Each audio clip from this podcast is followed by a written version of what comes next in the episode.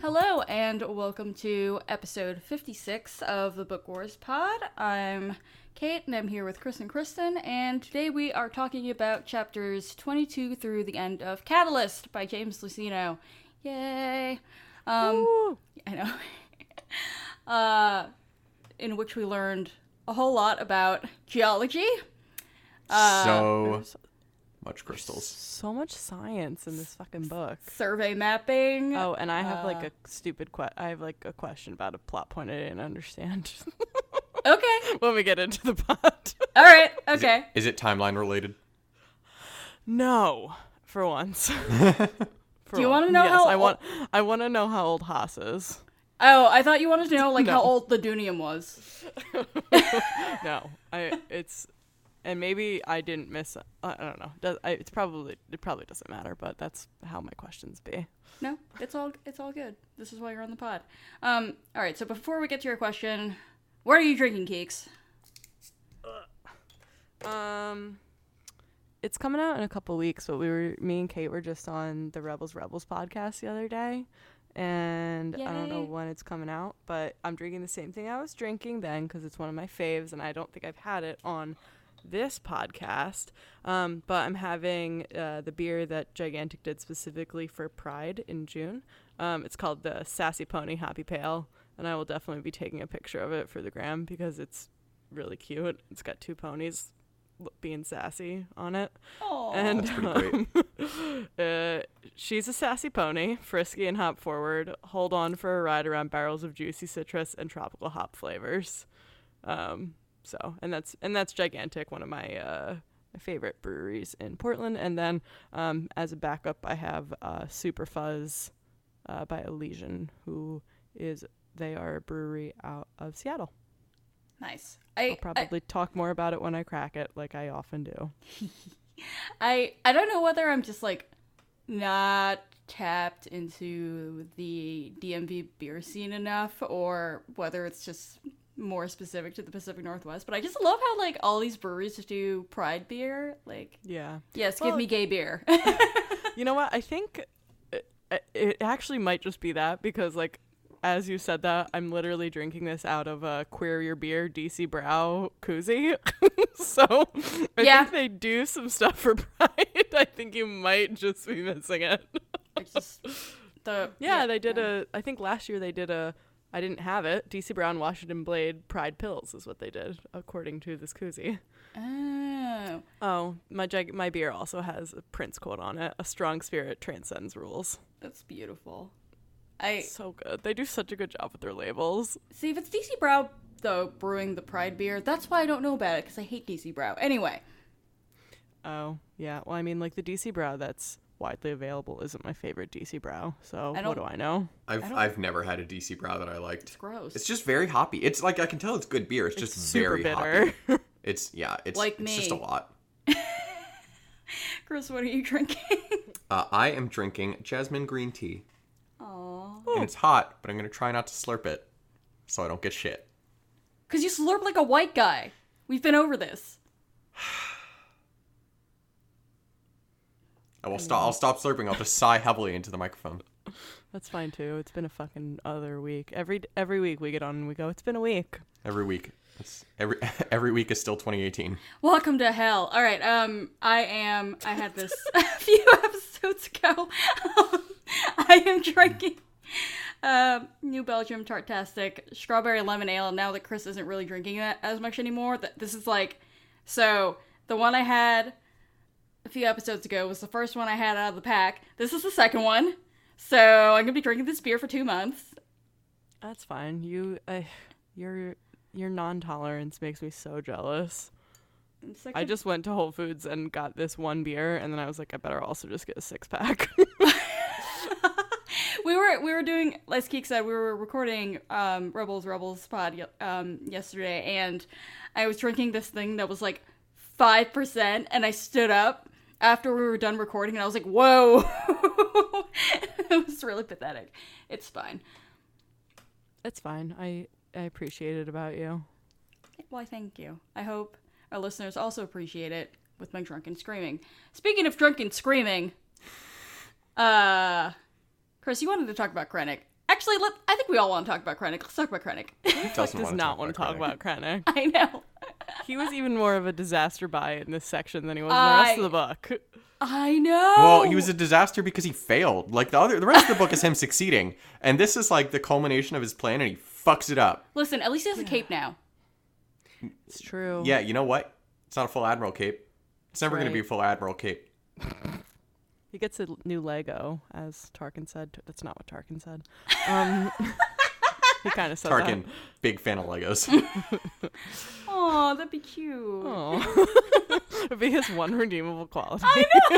Tarkin actually has the giant Lego Death Star inside his Aw, office Oh, he in the real loves Death Star. it. Well, that'd be really cute. No, Said, no. See, I built it. To be fair, ha ha ha. To be fair, his other redeeming quality is that he's super gay. So you know, whatever. Okay, Um, but question: mm. When the Death Star explodes, yeah. do the Lego does the Lego Death Star just come apart into individual Legos, or do the Legos themselves come apart? No, Why? Chris. Why, why did you turn it into? Why did you turn the big Death Star into a voodoo doll of the of the Lego Death Star? No, my I'm, it's question. it, no, it's not a No. voodoo doll. It's just the little Death Star's on the big Death Star. Ergo, Ah. the little Death Star has to have also exploded. No, no, no, no, no, no, no, Chris. That's completely wrong. Because have you ever stepped on a Lego? Yes. Indestructible. Yeah, it's a fair point. True. It's a I fair think it point. just came apart. I don't think it broke. Yeah. Legos, the cockroaches of the Star Wars galaxy. So how did this get this off track so soon? Because it's us. I know. I'm drinking something other than water. I'm wild and punchy keeks. Oh no, I was gonna bring up another quote though, and I'm forgetting what it is, but it's when um, uh, Krennic is thinking to himself, he's like, "Is my plan failing, or did I trick myself, or whatever?" He he, like s- said, like, "And did I trick everybody else, or did I trick myself?" It's like you're a dumb hoe. That's what is going on. Oh wait, I'll find the actual quote, please. No, yeah, I know what Continue you're talking the about, podcast. wait. Sorry, you had a question. oh, yeah, we can do it later. Oh, It's okay. fine, Keep going. My bad. All right, so Krennic. Let us talk about him and not Legos. Yeah, well, I mean, like his whole thing throughout this book, and really throughout Rogue One too, is that he's he's the smartest guy in the room, right? Like other people may be smarter, but he's actually the genius because he knows how to get what he wants out of the smart people. Like, you know, you've got your genius crystallographers and scientists, and you've got the military strategists, but Krennic is the one pulling the strings. At least that's his view of himself. But then he misreads pretty much everybody in this last bit of the book. yes. He literally says, "Had he been tricked, or had he tricked himself?" Which I- he doesn't say it. It's just internal di- mon- monologue, but internal. Di- Do you call it internal dialogue when you're talking to yourself? No, it's still monologue Okay. Good talk. Thanks, guys. because Hamlet monologues, even though he's talking to himself back and forth. I'm sorry. I had a minute there because I was Not like, the hamster. The hamster. The know, I was hamster like, does not sure. monologue. I'm sure he does. He thinks about corn. The hamster holds a great conversation. Thank you very He much. says, corn, corn, he says "Corn?" corn, and I say corn. corn. It's totally normal. We're all fine here. guys, How are you? fuck. It's like I came here to do a podcast. We're talking about your fat son. Just leave it alone. I love him. If you would like pictures of our fat son, you can find them on our Instagram. Anyway, um, you can get more by giving us coffee. it's true. We'll talk about that later. But yeah, no, it's it's uh, Krennic is just incredibly amusing because for me, um, I've got Thrawn on the brain, of course, because um, Thrawn Alliance is, is coming out imminently. And Krennic is just like such a shitty version of Thrawn. Like he thinks he knows how to read people. Like I, I think we talked about this a little bit when we first started the book. And Krennic, you know, Lucino shows Krennic going through um, what he's thinking when he's talking to Masameta. Like, here are all Ma- of Masameta's tells. I can read them so well. Um, which is, I, I, which at the time I compared to, you know, th- that Thrawn style, um, putting together the jigsaw puzzle sort of thing. But he's so not that level, and it just becomes really, really, really apparent here. You know, um, he like basically everyone beats him at his own game. Tarkin eh, like in the middle of that of the battle at Salient it's like just like Krennic put me up to this, didn't he? Eh, gonna finish the battle and then just kick his ass anyway. like which is great. Okay. Some of that was my question, but my other question is less consequential. Um, did Krennic know when he sent Jin and her mom that those weren't real Kybers? Yes. Or did he actually want to know? I well That's actually a good I don't- question. I don't, think he knew. I don't know that we know. Yeah, I Yeah, I guess I guess he couldn't have really known. No, because Well, I- like I'm she had to like- because she had to tap the actual vein. Like she like they didn't know where it was. Right. Okay. So I know it's like, it doesn't matter, but he was just like hoping it would be more Kybers because they're going to need more anyway. Right. I think he was wondering since um they're on Alpin, right? Yeah. um, which is a legacy world. I think they were wondering whether there was Kyber there to see if they wanted to, you know, commandeer the planet like they were doing with the other legacy worlds. fuck it all up. Well, we know that he sent Lyra to Lyra and the child. He says her name once, I by know. the way, when he was threatening her. I know, of course. It's so funny. Um, they sent Al- Alpin. Yeah, Is that's the that the name planet. of the world? Okay, great. Um, they, I mean, obviously, the real reason he sends them there is to get them a f- the fuck away from Galen. hmm so that he can be crafty and shit. But Right. no, but I, was just wondering about like if if he actually like wanted to know if there were.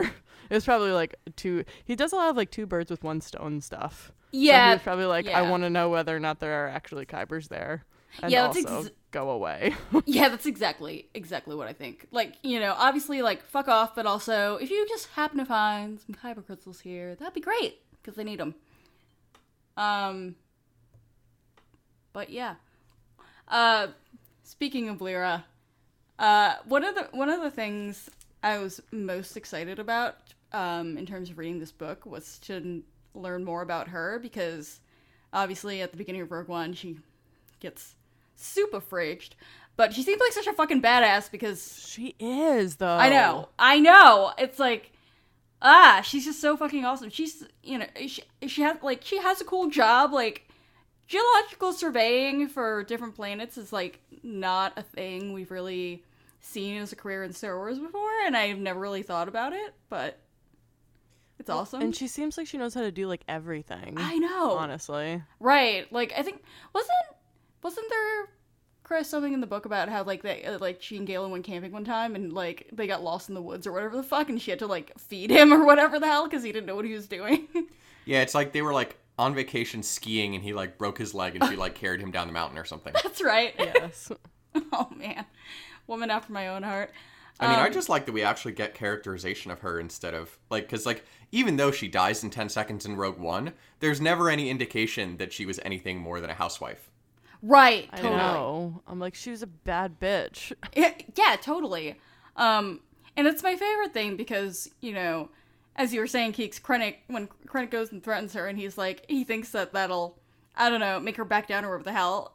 And it's hysterical because Krennic thinks he's like this like big scary like badass motherfucker, and Lyra's like, uh, no, and he just can't fathom her ever having that reaction, which is why he makes that serious miscalculation. like seriously him threatening her was the biggest mistake he could have made Oh, hell with yeah. them. Oh, because absolutely. that just like confirmed th- her s- she was like oh if he's threatening me then he's doing some shady ass fucking shit Oh yeah, absolutely. I mean, yeah, I don't I don't know. Like I think it's probably one of those things where he knows that Galen's a genius, but he also like, you know, if you dropped him on the sh- a screen in the middle of Coruscant, he would die. Um and you know, he but does not know how to drink water or eat vegetables. right. Um, but you know, people get really hung up on the genius part, and Krennic certainly does because that's the part that's useful to him. And then you know, you've got Lyra, who's his wife, and she's obviously not a genius, but I think he just underestimates the fact that she she is also smart. you know? like, really smart. Oh yeah, She's not. She's not just like hot and good at everything. right. She, she's all of those things, as a matter of fact. Um, Yeah. Yes. but yeah. Yeah, and like going back to Tarkin, like I it honestly it's so I love I love the characterization of how badly he fucked up with Tarkin because like he did the thing so like you know like so I'm going to I'm going to relate this back to my life. When you're God. when you're playing Risk Chris. Oh god. And- Okay, keep, keep going. and you're halfway through the game and you betray your closest ally because they left their border undefended. Chris, this is why No, literally I no have one. a point. I have a point. Okay, I just want to point out though, this is why literally no one, no one ever wants to play Risk with you ever again. Well, it's beside the point. Anyway, I thought it was quite relevant. so when you're like, so you're, you're like halfway through the game, and you betray your clo- you betray your close ally because they trusted you and left their border undefended, and then you fuck them over. Except the problem is, you don't quite knock them out, and then you have nobody left to team up with you. Nobody trusts you, and even your like friend hates you. Yeah, because you're a shithead, Chris. Yeah. well, and then, sorry, I'm trying to get a fly. It's um, a lot Oh of wildlife in the apartment. So much wilderness in the Yeah, apartment. Exactly. I, think, I think we have a couple baby fruit flies in here. But. yeah, I've got to. Anyway, Um. Anyway, so uh, but then you like try to like be like, hey, like I know I betrayed you last time, but like, what if this time we for real, for real team up and like go for the joint victory? And then like you try to do it and you convince yourself that you've got them convinced and then they fuck you over because they don't believe you like it's exactly like that he had this like honestly this very masterful play at salient right and like keeks like s- do you, did you want to like kind of go over what happened there Oh, you mean like at salient just no? I'm bad at summarizing plot. no no no i mean do you want me to go stories. over it for you Oh. Sure. her question was about Alpin, not Celia. no i thought she said she also had one about salient Oh, did you? Oh, Sorry. kind of. I don't remember what it was. It's fine. okay if you remember let me know Yeah, but I will. Thank you. Yeah. Wow, this is. I thought I was like, is Chris asking me to summarize something? Because I'm not going to do it. That's no but not why I'm on this podcast. Uh, but so you've got this really, really good play on Salient where he perfectly reads Haas and like knows exactly when Haas is going to turn against him. Perfectly reads Zerpin's reaction and perfectly reads how Tarkin's going to react to it. Like it's actually it's actually brilliant. Except the problem is he does this and it's not a masterstroke. Like he does this 30 40% of the way through building the death star when he should know that he's going to have another 5 to 10 years of trying to get tarkin off his back and he pulls this play now and exhausts any chance he has of ever tricking tarkin again Wait, I have what? Tarkin ain't no fool. Right? I okay. I have what might be an idiot question. yeah So his Oh, do you point. want to IM it to me and I'll ask so you don't have to feel stupid? no, no, it's fine. so obviously, Krennic gets Tarkin embroiled in this battle at Salient to get him out of the way yes and to make him look like a fucking idiot, yes um, and to waste some resources and blame it on him. yes Is there any chance he thought, like, what did he want to happen there for him to like get demoted, permanently taken off the Death Star project, get dead, like what? uh, i think the goal was for tarkin to embarrass himself to the point where he would no longer be viable to manage the death star project Got it. but like That's what I thought, but it was just anyway. It's like okay, the the logistics of his plan were perfect sure. but he completely misinterpreted two things. One, Tarkin's relationship with the Emperor. Oh yeah. Because as we know from Clone Wars, as we know from obviously A New Hope and just the lead up to A New Hope, that how important a figure Tarkin is, and we're going to read in the Tarkin novel itself a little more too. We know that Tarkin is like Vader's number 1 and Tarkin's number 2. Besties. I'm so excited to read that book. It's good. It's also Lucino. Hey. Um, Ooh, is there a lot of science in it? uh, there's a lot of military strategy, Ooh, that's fun. like military tactics. Cool. Um, but anyway, so he he underestimates that, which is understandable. He doesn't have a personal relationship with the emperor. The emperor's like kind of known to be creepy and standoffish. Like there's no real way for him to know that. But the problem is, it's not like the Death Star was almost done. It's not like the Death Star was like fully designed and like even close to being almost done. They have a dish. Like he played like They like have a dish and a one fiftieth of the size Yeah. of the, the the weapon they're supposed Yeah. to have. and he plays his trump card way too early. And now he has given Tarkin plenty of time to redeem himself. Like Tarkin's in no hurry, he doesn't care. Like given Tarkin no reason to trust him and indeed resources to use against him in that Tarkin tries to turn Haas against him and is just completely misreads like completely doesn't realize the fact that Tarkin will realize what's going on. Again, because he thinks he's smarter than everyone Exactly. else. And also, it, I think there's also the fact that I think Krennic's one downfall is that he's so fucking impatient, and we see that plenty of that in Rogue One. You know, and he just he just can't help himself.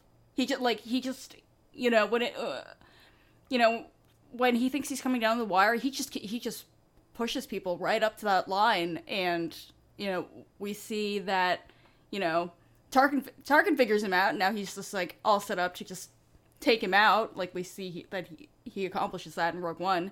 Um, you know he pushes Lyra too far. He definitely pushes Galen too far.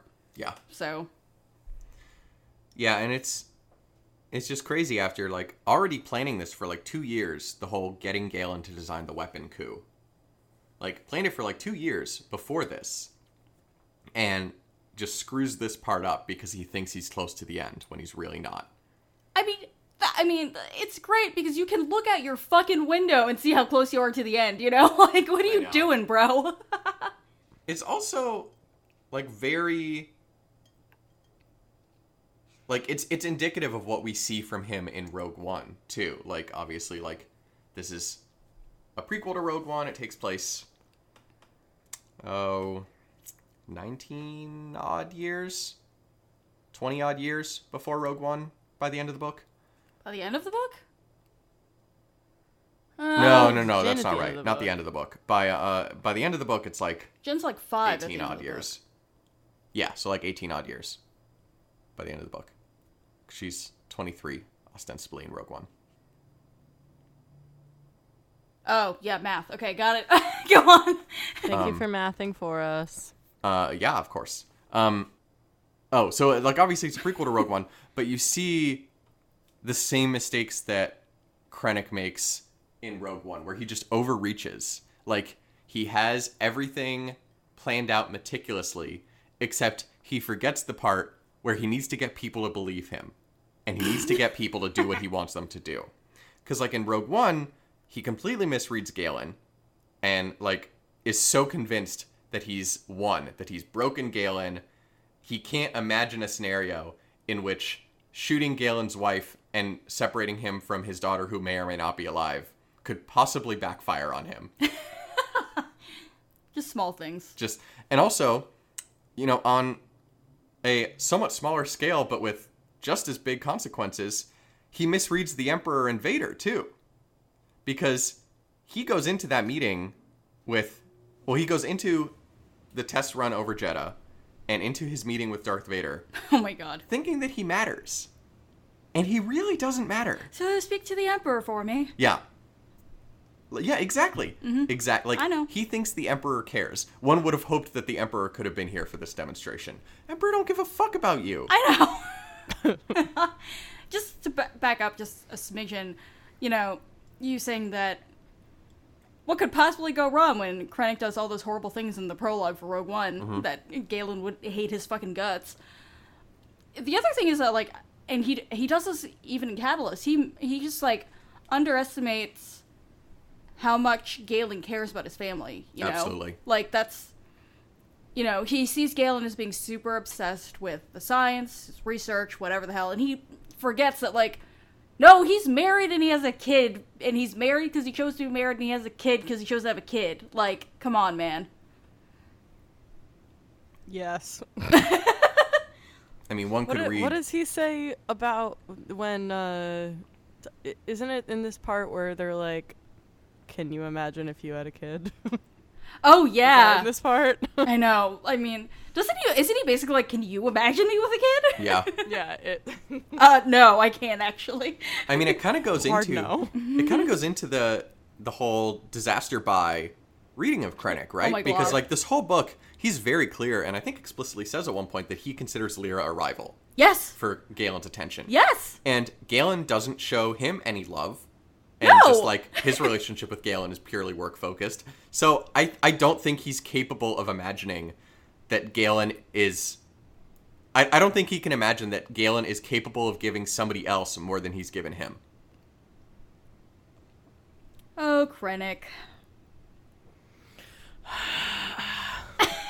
it's so true, though.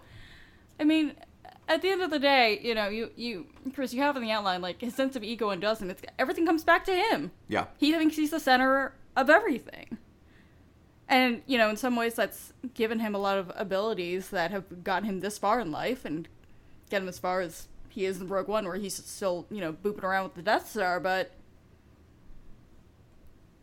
it's not it's not just gonna work all the time, dude. Yeah. I mean there's there's a there's a reading of his story and a, a point of view of his story where it's a Greek tragedy. There's no question. Ooh. Oh, Where duh. he's like the hero of his own story and he just can't get out of his own way. yeah. Absolutely. Well, and like all of us reading this because we watch Star Wars, right? We know h- all this other information. We're like, little do you even know, dude. There are going to be so many other Death Stars. This isn't even that big of a deal. Nope. Like nobody even knew nobody even knew about you in the entire Galactic Civil War. You were your name wasn't mentioned. And you know, I I've got to wonder too.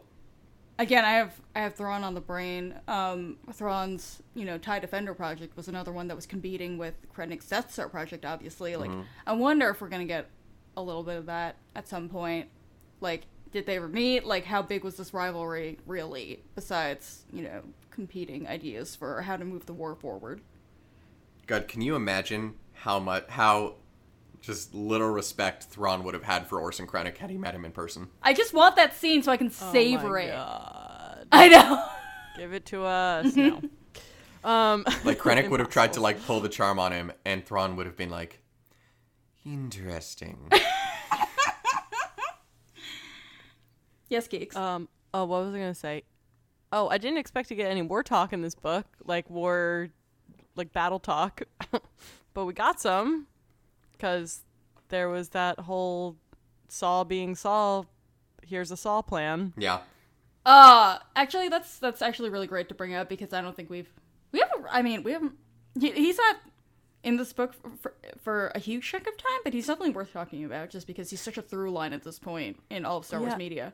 definitely. And like he's super important because Krennic was super right, but he just like didn't think that there would be a saw. Otherwise, he would have been one hundred percent spot on. Like Haas would have came and gotten them if he didn't have someone else to do that. You're so. I mean, I don't right. think he would have because they're s- he's not stupid. Like they would have done something else, but like you know, when when that happened, we were all thinking while we were reading, we were, we were like, "Oh my god, is he going back? Oh my god, is he going back for them? What's going on? What's going on?" And then you were like, "Oh, duh." So, well, like you, you think of that first because we know how this book ends, but yeah, it's like a really interesting wrinkle.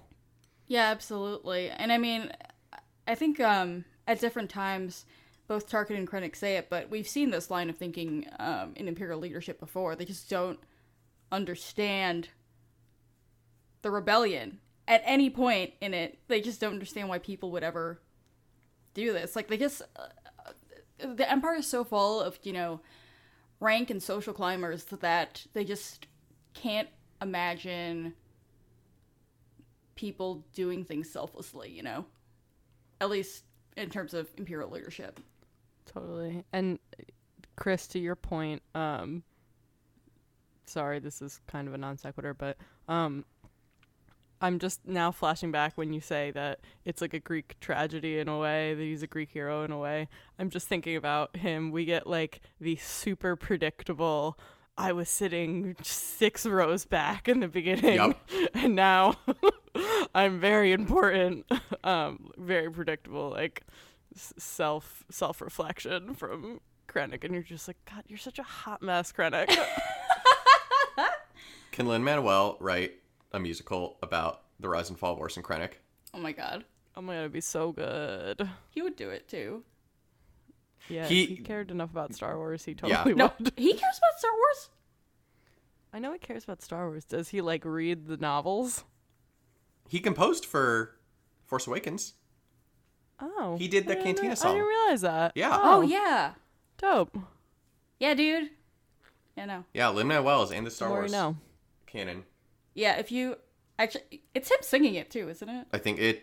It I've- sounds like him. I've never seen that officially, but it sounds like it. It sounds like him. We can say it's him. It's fine. When they get to Mazda's castle, just like listen really hard. yeah. Okay. anyway, speaking of queer, Literally, finally. uh, so we've got Tarkin versus Krennic, and I've just I've been waiting I've been waiting to to to talk ab- to talk about this. Um, we've already broken this down a little bit, but I just they're they're so similar um, in their perceived you know ruthlessness and how far they're willing to go. You know, to be at the top or to remain at the top, I guess, in, in Tarkin's case. Um, and they're both super scheming old white men who just, you know, all of these things. Um, I think my first question was like, who, which, which of them is the better operative? I get in, in that sense in terms of planning. Um, we've talked a little bit about it, how Tarkin figure figures out Krennic's plan, and obviously he's the one who ultimately wins, but he still lets himself get caught up in the Battle of Salient. You know, like he still definitely fell into the Yeah. bear trap for a little bit. oh my god, it was so funny when he was on the com with M- Masameda. Is that correct? yes. Oh my god, I did it. Um, when he was on the com with Masameda, trying to act like the fucking ship wasn't getting bombed the shit out of. Yeah. That was. And he's like, I'm gonna go take this from a terminal. And then he like shoves his feet underneath it. He's like, everything's fine. That was. I think I like. I don't think I completely got that the first time I read I this died. book, and it Oh my was God, so, funny. fucking funny. It was hysterical. I re- also really love Masameda being like, um, I'm sorry, you're breaking up on me. Can I hang up? Or like, can I call you back later? And Tarkin's like, no. no. oh yeah. He, well, no. He was like, I've got other shit to do. And then like at the end, Tarkin turns that around and uses that on him, and it's so funny. It's so good. so good. Ah, Oh, it's so good. I know. No, my he's just so pe- like the pettiness the, is on another level, and it's really Oh, really yeah. amazing. Um, This is why Tarkin and Vader are made for each other. They're it's true. perfect partners. It's true. So true. Um, I guess what I will say in terms of um, Tarkin and Krennic's um, scheming styles is that I feel like Tarkin learns from his mistakes more than Krennic does because, Yeah. um, you know, like we were just saying, we see Krennic literally make the same mistakes in Rogue One as he does in Catalyst. You know, just all of it, all of it. Yeah, no, that's uh, that's act- exactly what I was gonna say. Like, I, I think to your question, who's the better operative? It's got to be Tarkin because Krennic, like Tarkin loses sometimes. Like he lost at Salient, he like he won at Salient, but he lost at Salient. He got played, but he's not gonna make the same mistake twice. Whereas Krennic knows that he's lost Galen, goes to Galen's, somehow convinces himself that he has reconvinced Galen, even though Galen is basically like, "We know you killed people." has ba- like convinces himself Galen's fine, and then like doesn't lock down the facility. Yeah, I was. That's so funny, Chris. That was the exact thing I was gonna say. I was gonna say, uh, tar- definitely Tarkin because Tarkin learns from his mistakes and grows from his mistakes, and like, not only like learns from his mistakes. Well, that's like a a broad thing, but I'm gonna say like not only commits to not making the same mistake again, but like grows in like this very interesting Thrawn like way when he makes a mistake. Totally. Oh, he like absolutely. tries to avoid the situation again, or so, you know something like that. Whereas like Krennic is like, if I push harder and do a thing with a hammer, more hammer, more better. and you're like, no, there's you there you, there's no more wall left. You can't. You just the hammer's too heavy. You just fell down. yeah. Actually, now that you say that, that's really interesting to me because we know, of course, that Krennic's background is being an engineer and Tarkin's background is being a soldier. Like, I wonder if Krennic's a little bit more used to brute forcing his problems, like, actually in his work, whereas Tarkin has actually been trained to, you know, observe patterns and things like that. Krennic works harder. Tarkin works smarter. Yeah, yep. I think that's a great way to put it. Which is weird, to Kate's point. Right? Oh yeah, absolutely.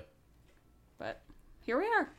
Um, and then my second question, um, in, ter- in talking about our, our our old man space queers, um, I guess we talked again. We talked about this, like what what can we attribute Tarkin's disgust to? What we just said. Um, but given you know how how much better Tarkin is at like these sorts of things like what leads to his failure because he he got super blown up um and do you see any parallels between what happens there and Krennic's downfall it's it's funny because when I read this note on the outline, I like I started thinking about it, and it really doesn't. To me, it doesn't mirror Krennic at all. Like it's almost the exact opposite because Tarkin did continue to learn and did continue to. He succeeded in getting the Death Star built. He got first got a name out of Princess Leia of where the base was, and even though she lied, like blew up Alderaan anyway because he knew she was lying set up a plan with Vader to follow her to Yavin, and then like basically was 30 seconds away or 10 seconds away from like completely winning. And like uh, cuz cuz what undid Krennic is Krennic got dumb. Like as we've talked about, like Krennic got impatient and Krennic thought he was the smartest person in the room when he wasn't. Whereas Tarkin is always calculating. And he's like he's calculating odds, he's anticipating moves, and he's like if I do this, this, and this, then that puts me in the best position to win. And he did that up until the moment he died. but was he also but but was he not also a victim of his own hubris like his his his assistant asked him if he wanted to evacuate and he's like in our moment of triumph uh no That's true, but it was like, but I mean, when you think about the shot, he's he says, "I think you overestimate their chances." And their chances really weren't good. Like, I mean- he he did not anticipate the Force. He did not anticipate the Force being with Luke, which is something that happens to Thrawn too. Like, he didn't anticipate the force and because of all the shit that happens in happened in Rogue One, they don't know the the fallibility of the exhaust port. like obviously that's not they were not counting on that. that's Yeah. true that's very very true and and if we're assuming that that scene that that small conversation that tarkin has with his you know lieutenant or whoever uh if if we're assuming all he's heard about this flaw is there is a danger like I, I also think there's a difference between knowing there is a danger and knowing one hit blows up the entire damn battle station. yes, it, it, right. Because I think like even if they know there is a danger, they're not like there is a danger that is going to, f- and there there is not a, a danger that's going to atom bomb us. Yeah. Right. sure There couldn't be. I guess I am a little bit comparing Tarkin unfairly to like him being actually like a guy with his own like interesting um I don't want to say moral compass, but he's got he's got his, he's got his values in terms of uh being a military guy, you know, what he like, you know, you go down with your ship anyway. I feel like you would have stayed regardless versus you know, we, we got the Force Awakens with circular base blowing up, and like Hux left like three hours before they even blew that thing up. You know, yeah. I don't know that Tarkin would go down with the ship. sorry, I said I don't know that Tarkin would go down with the ship. yeah. Like Expound. I mean, uh, well, I'm I'm just like I just think that he's too like strategic to do that. Hmm. Like I think he would think to himself, and like he's we just talked about his loyal. I mean, like obviously he does go down with the ship, but that's Incidental. A different thing. Yeah. that's what we were talking about. But um, like he's so close to the emperor, and he's so like is an empire believer through and through that I feel like he would just take all of the information in a given moment and be like, what is most beneficial? And it's never going to be going down with the ship. Yeah, I agree with Keeks, especially because we have already seen him evacuate a flagship when it is about to explode in Yep. Rebels. Oh, you. I Oh, true. totally forgotten about that. I didn't even I didn't even remember that, but And thank you for using bringing textual, f- f- uh, cartoony evidence to Yes. my to, to my point. Oh, I just cracked the Elysian. It says Gronk this. What if the world were an orange, a blood orange, with hop cones orbiting around it, and it's all like an atom, and then it just says ale brewed with blood orange. It's got like a hippie Nice. vibe. It's got like a dude with a an afro because it's called Super Fuzz. that's Nice. incredible. Anyway. All right. Okay. Given that textual evidence, yes. Okay. I changed my answer. Thank you for that. Yeah. No, but I think it's fa- I think it's a fair question, or like like I think it's a fair thought. I Like I'm glad we thought through it. yeah. Yeah. I like Okay. Honor. The word I was looking for was honor. Yeah. Sorry. Oh fuck Uh, yeah. yeah. mm-hmm. But also like he at, and we don't really know this because like in the, we don't really know when he switches to Moff and and Grand Moff, um, because like doesn't he say in like one of the earlier chapters that he prefers, whatever his military rank is. He first governor. but Well, that's- so he Chris, Chris has had to explain this to me ten times, so I'm gonna let him Oh, do it. sorry. No, No, no, I no, can- no, no, It's no, no. no, like, no, I please can actually- explain it to me. Uh, no, No, it's it's fine. it's a good question because it's confusing as fuck, and I didn't understand it until I read Tarkin. Um, he originally got his start as governor of his home planet. right. Then, during the war, obviously he joins the military, gets all the way up to commander, and then whatever he is when he's talking to Krennic, and like I guess. He must have been higher than commander. I don't remember what he was. I'll, during the I'll look war it up. Keep but going. whatever he was during the war, that's when Krennic says, "You have so many titles now. What do I call you?" And Tarkin was like, "I still prefer governor because that was his first title." Um, h- after the war is when the Emperor creates the Moffs, and Tarkin becomes a Moff, and then the minorist spoiler. You, you mean the Clone Wars? You should. Yes, at the end of the Clone Wars, uh, is what once once the Empire is created, the Emperor creates Moffs, and Tarkin is promoted to Moff. And then the the tiniest spoiler from Tarkin at the end of Tarkin, he gets promoted to Grand Moff. Okay, I figured as much. Oh, okay. Well, yeah, we know he's Grand Moff at some point, so. Eh. Right, but I mean, im- I mean, it all makes sense though, because like, they they had to they had to figure out a reason why Leia called him Governor Tarkin when she first saw him. So Yeah, exactly. they had to figure out some sort of reason besides George Lucas's script was weird. I know.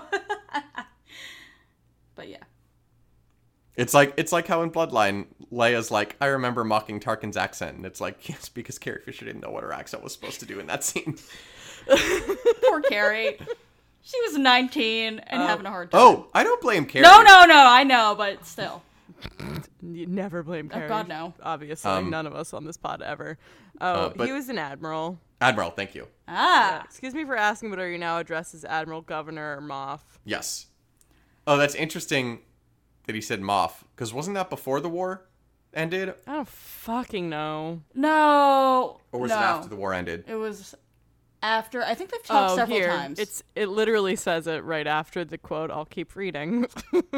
um, Tarkin had been promoted to admiral before the end of the war, but Moff was a new order of rank There it is. conferred by the emperor on a dozen or so of his most highly valued of- officers and regional commanders. Wait, so then sorry. So Tarkin's in the Imperial Navy. The Moff is a title outside of anything. It's just like a Correct.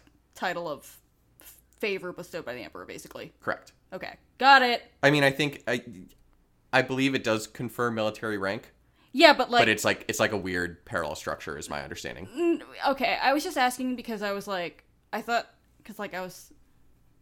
There's a difference though between Navy versus ground forces, and so like. Was that Yeah, like- it's not like Moff is army. okay. Great. Yeah, it was literally just like Palpatine was like, and you and you and not you. Fuck Yeah. you and you. I think it's I think it's Moff. I think it's like a situation where like Navy, you work your way up, you get a fleet, you know, et cetera, et cetera, and Moff is kind of just like everything the light touches in this sector is yours. Got it. Thank you for that Lion King quote. It's very helpful. Yeah. I, that actually was very helpful. Yeah, I'm thank Oh, you. here for you. Seriously. Oh, this podcast. I love you Aw, guys. we love you. We have so much fun. Yay. I'm having beer.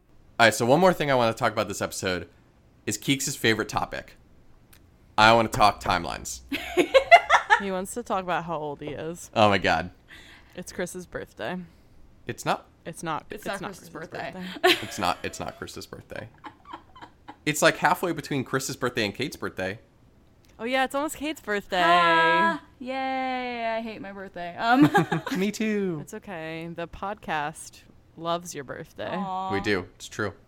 Um, anyway, so timeline on this.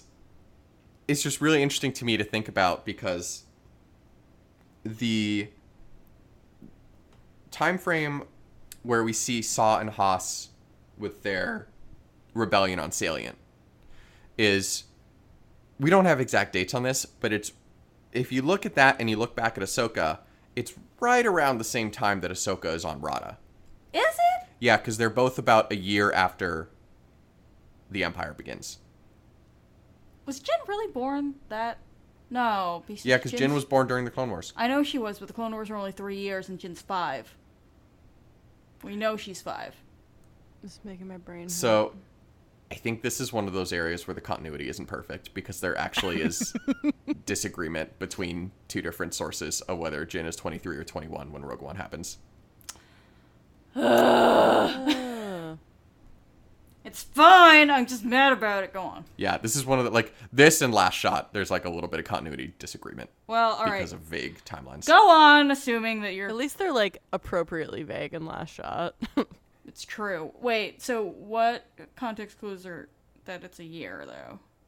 Well, Ahsoka, in Ahsoka, it says it's a year. Yeah, I know. And in this, I want to say it says it's around a year too. Like at some point, like it says, like there's like kind of that time jump between the end of that like part where, uh, like we have the scene where like Lyra's like these are lightsaber crystals, and then like the next part where like Haas is like doing the work for Matisse and like go into all the legacy worlds and stuff. And it's like several months, almost a year had passed.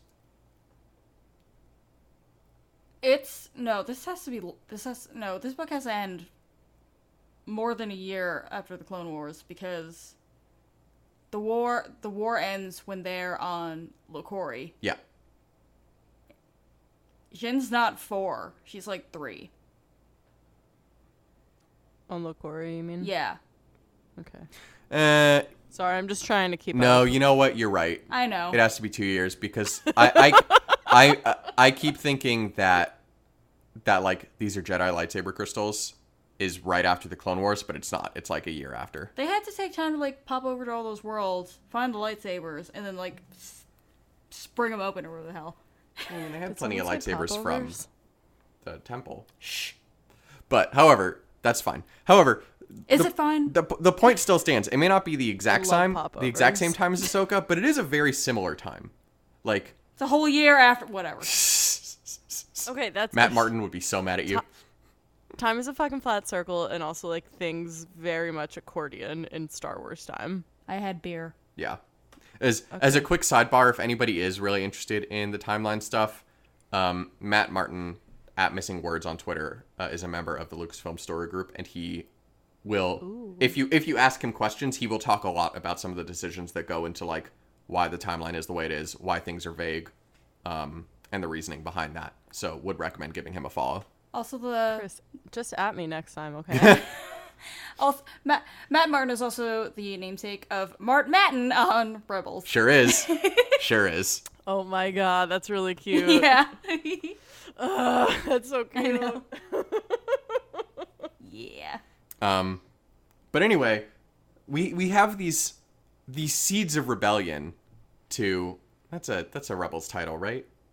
No. Oh, sh- for sh- oh, I thought it was. Is it Hold not? on, I'll no. look. What's the Rebels title? I don't know, but it's not that. There's like a something of rebellion. I don't Spark know. of Rebellion. Spark of rebellion. Thank you. Jesus. Fuck. Fine. There's this spark of rebellion. How how right am I on this Oh, podcast? Seeds of Rebellion is uh, f- fuck shit, um, Legends book, I think. That's okay, not what. that's totally not where I got it. That's- So I'm not even gonna that's claim not It's what- that. fine. said. I'm just telling you. that she, yeah, Chris, she's telling you that you're wrong. Yeah, I know. You want to say it again, Kate? You're wrong. Yeah, there you go. And also, Wait, it's not. e- It's not even a fuck shit Rebels book. I just assumed when I clicked on the uh, the fandom wiki that it would be that. No, it's just some other thing. Sorry, wrong again. Me and Chris, the whites are wrong again. You may continue, Christopher. Mm-hmm. anyway, you have these seeds and or sparks of rebellion. Chris, that's how you make fire, and that's bad. Yeah. Okay, go on. Y- yeah, y- you know what happens? Fire. Fire of rebellion. God. Love Sprax of Rebellion. Um, but you do see that, like, obviously the rebellion is the leadership overall of the alliance is somewhat centralized. You have Bail, you have Mon Mothma, um, you have kind of the High Council that we see in Rogue One, but there is genuine, like, there is unrest. Like, this is something we saw a little bit of in A New Dawn. Uh, this is something we've seen a little bit of in Thrawn with someone like Night Swan. I mean, you sure see it in Soka. You see it in Ahsoka. You see it in Rebels, obviously on Lothal. Like these seeds of rebellion, you know, they they do crop up naturally, and like they're Chris, you owe me money now every time you say Seeds of Rebellion. Nope, I do not. uh, and you know they're somewhat. Um, what is the word I'm looking for? Like supported, I guess. They're somewhat supported by, you know, people like Saw, or people like Bail Organa, or people like Leia. When we get to reading Princess of Alderaan in a little bit, um, but this is, you know, we're one to two years after the Empire started. People are It's two.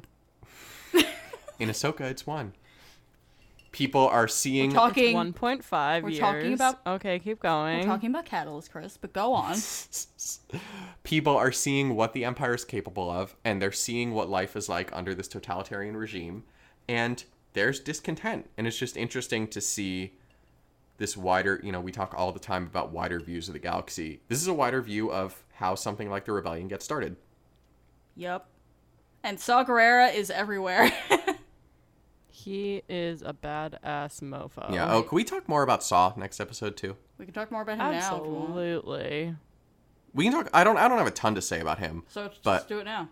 I, you know, we've talked and actually gone back and issued an apology of sorts over our thinking about Saw and Rebel Rising, and our description of him as a terrorist, and really Lucasfilm's description of him as a terrorist in many media, and whether it's in Rebels or in Rogue One, or in Rebel Rising, really. But But yeah, if you are interested more in that conversation about how uh, Lucasfilm has decided to characterize Saw Gerrera as an angry black band, please go back to bonus episode. I don't remember. it was the first one, It was first the first- first bonus episode. Yeah, I think it. Oh! I think it was because we were like, uh, we need to go back and readdress some things that we were shitty about. Yes, we, Bonus. we were super racist, Yeah. uh, and we were. Well, I sorry. mean, his coding is racist. well, like- yeah, but we went along with it. We did correct, absolutely. but we did not call out the racist. code. Absolutely. Correct. Anyway, Absolutely. but um, yes. However, point being, this book is more so since the Clone Wars, we get a view of Saw the Freedom Fighter, not Saw the Terrorist. Hmm. like, we hell get yeah. the view of Saw the Idealist, who, you know, I think in his head is very take no prisoners, do what needs to be done, but has not quite graduated to the level of taking the fight to them in as extreme ways as we see from him later. Right. Right. And he f- we get the. Sorry, you go. Go ahead, Kate. No, No, no, no, you go. no, Nope, no, nope. no. I just had a small tidbit. I was gonna say we get the saw that is like. We need a plan B uh, rather than the saw that's just like, fuck it, we're just gonna blow it up anyway. Yeah. Go ahead, Kate. It's just he just feels younger in this book too. You know, Absolutely. he just feels happier, at least Yeah. more optimistic anyway. Well, this would have been only three, four years after we see him in the Clone Wars, so he's still he's probably mid twenties at this point. Yeah. Oh, that's shit. crazy to think Yeah, about. he's a young guy here. Oh man. Does he have like the white gray stripe in his hair when he's a, a kid when we meet him for the first time? It's blonde. That's what I thought. Yeah. Okay, but it's white gray here, right? Yeah, I think it's characterized as being white gray here. No. or whatever. I think it is. It, I, I- No. it wasn't blonde. It was a different color. He says specifically a light colored streak. in his Light hair. colored, okay. A light colored. Okay, Fair. yeah. So it's probably turning. Hey Chris, guess what? I'm wrong and or eat your ass. Correct. Oh, so good. Um Such a good guesser. I also love. We also get like the friendlier side of Saw because like on Coruscant, like he's not like he's described as a big dude, but he's not described as imposing. He's described as he has a nice presence about him. Uh, Lyra says the code word of like, "Are you from Onderon?" And he's like, "Onderon, it is. Let's go escape." Like he obviously gets along with Jin like very well. That was sweet. Yeah, like he's a very good uh, paternal He's a figure. soft boy. Exactly. And we'll we'll talk more about um Songjin's relationship next episode. But yeah. yeah, totally. So it's And probably soft boys because we didn't talk that much about how Galen's sort of redemption arc. yeah, absolutely. Ooh, yeah. Yeah, Um, put that on the outline right fucking now, dude. As Chris talks. Um, but yeah, and so it's just it's interesting, you know, one from a different writer's paying attention to different aspects of his character Mm. view, but also just from a timeline view of he's as very much as you said, Kate, he's very clearly a younger Saw, and we get kind of that missing piece of development between Clone Wars and Rebel Rising that we've been talking about. yes. Boom. Cool. Well, You did it. I think I You dropped made a the mic point, there. Dad. Yeah. So let's wrap it up. Sorry. Oh my gosh. Um, for our next episode, Oh, can I do a, can I do a blurb? Oh, please. One one more blurb about uh, even though uh, now it's like the third fucking time I'm doing it somewhere. Um, we've actually like established we've done more than the pilot episode in that uh, Brian has now done the second blog where he is actually brewing the beer that we talked about on the pilot episode of Tashi Station Brew House. Um, and now you can find us on Twitter at TS Brew House. It's all spelled normal. Um, Which you should follow us Yeah. spread the word tell people to drink beer if they like it etc cetera, etc cetera. but um but yeah check us out we're probably going to be it's uh going to be a twice a month blog and then a once a month podcast so yes, spread check us out it it's fun Spreading- we're having fun spreading beer and joy and bisexuality all across the galaxy. Also I know. Also, um Keeks is Keeks is running the Twitter, which should be a real treat, so we all should definitely follow that shit. Yeah, if you want to learn to become fluent in Keeks, this is a great Oh learning opportunity. pre apologies i already had to like edit something that i respond like not really edit but like i typed it out and i was like i'm gonna have to like turn that thing on on tweetdeck where it's like do you really want to tweet this so that i like reread them to make sure that they like sound english like If it Just think, you don't even need to pay for Rosetta Stone. Oh my god. So for those of y'all who but thank you thank you guys for le- letting me plug and all that stuff duh, we're so proud of you. Um, for those of y'all who are might be a little newer to the podcast, Keeks kind of has her own language. Um, if you've never followed her on Twitter before or anything, um, her her claim to fame right now is one time she scared the living Christ out of Chuck Wendig because she sent him um, a tweet that was Not basically, about that. uh, "How could you forget? I'm never gonna forget." um because i i i disassociate because of the things that are wrong with my brain Oh my god. Um, but I'll go through it in therapy later. It's fine. oh my god. Um, but yeah, no, she sent him a tweet that made perfect sense to me because I've talked to Keeks literally every second of every day. Uh, but it sounds like gibberish probably to the average person. And Chuck, I, I'm pretty sure Chuck's response was just all he said was, What? Yeah.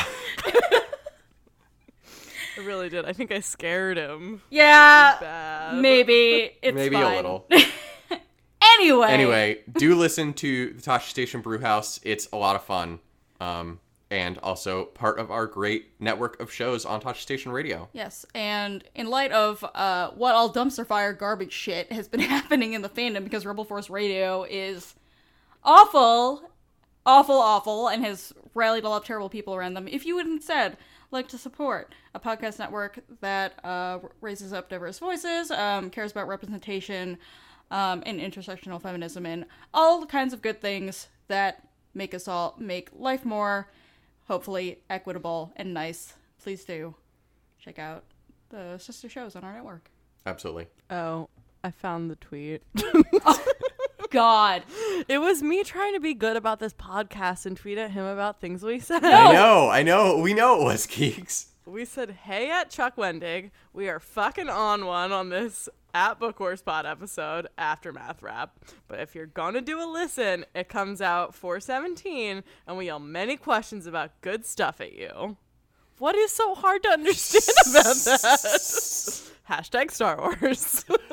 His response was literally, "What?" Amazing. I love you so much. It's who I am as a person, okay? Yep. And that's why we love you. Thank you. Thank you for uh, everything always. Okay, Dad, do the outro now so Yes. that I don't start crying about uh, how much I love the podcast. yes. Uh, our next episode, we're going to be wrapping up uh, Catalyst by James Lucino, as always, with our wrap up show. Uh, our, also, our next book, so you can get ready and uh, buy it or get it from the library. It's going to be Last Shot by Dana Jose Older. so excited. Yeah, this one just came Woo! out back in March, I want to say, before the solo movie came out. It is a ton of fun. It is already one of my favorite books in the canon, um, and I can't wait to read it for the pod. And keep listening to the audiobook. for once, I've actually read it, Yeah. so I audiobooked it.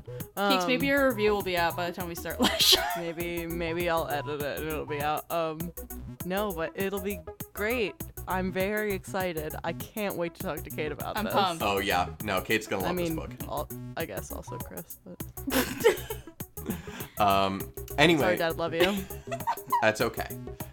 In the meantime, hit us up as always on Twitter, Facebook, Instagram, and Tumblr at BookHorsePod. BookHorsePod at gmail.com if you want to email us. And we have a very special offer for you all starting this week. As you know, we need people to rate, review, and subscribe to us and the Tosh Station Radio Mega Feed on iTunes, Stitcher, and Google Play, but especially iTunes. And as I said, starting this week, we want to incentivize you, our loyal listeners, to rate and review us on iTunes and help other people discover the show. As of recording, we have 14 reviews on iTunes. And Reviews and ratings, Sorry, right? 14 ratings on iTunes, but only three written reviews. What we want from you is if you haven't rated and reviewed us, do that and write a written review, just a sentence or two, and send us a screenshot to well, a like make sure we know who it is in the review because you can put your name or your handle, and also send us a screenshot on Twitter at Book Wars Pod, uh, so you can send you can dive into our mentions, you can DM us, whatever. If you've already written a review, or if you already rated us but haven't written a review, go back and write a review. If you've already written a review, then just hit us up on Twitter and like You still count. you you still count. You can still enter this contest. But it is going to be a contest because when we get we're at 14 now, when we get to 20 reviews. Not not just 20 ratings, we want 20 reviews, 20 written reviews. We are going to give away, away a copy of Most Wanted by Ray Carson, the uh, young adult Han and Kira book that just came out uh, in tandem with the solo movie.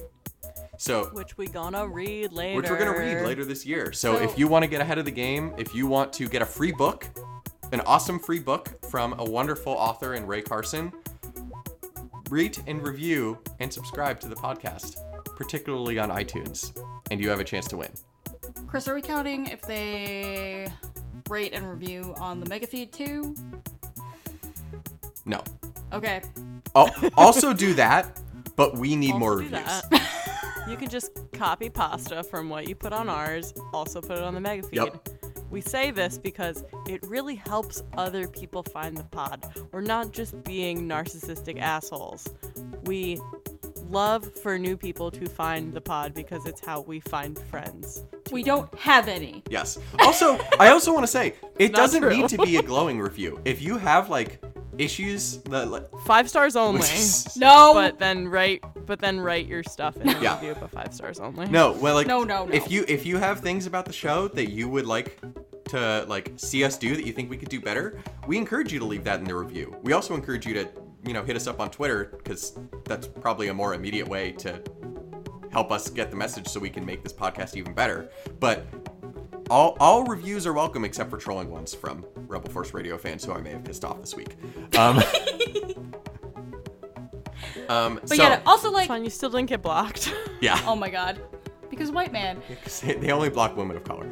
No, no. See, we're not, we're not, we're not trying to, we're, you know, we're, we're, we're a little bit trying to be narcissistic, but also, come on, man, we're giving you free shit. Like, give, give, it- throw some Yes, up here, guys. we are giving you free shit.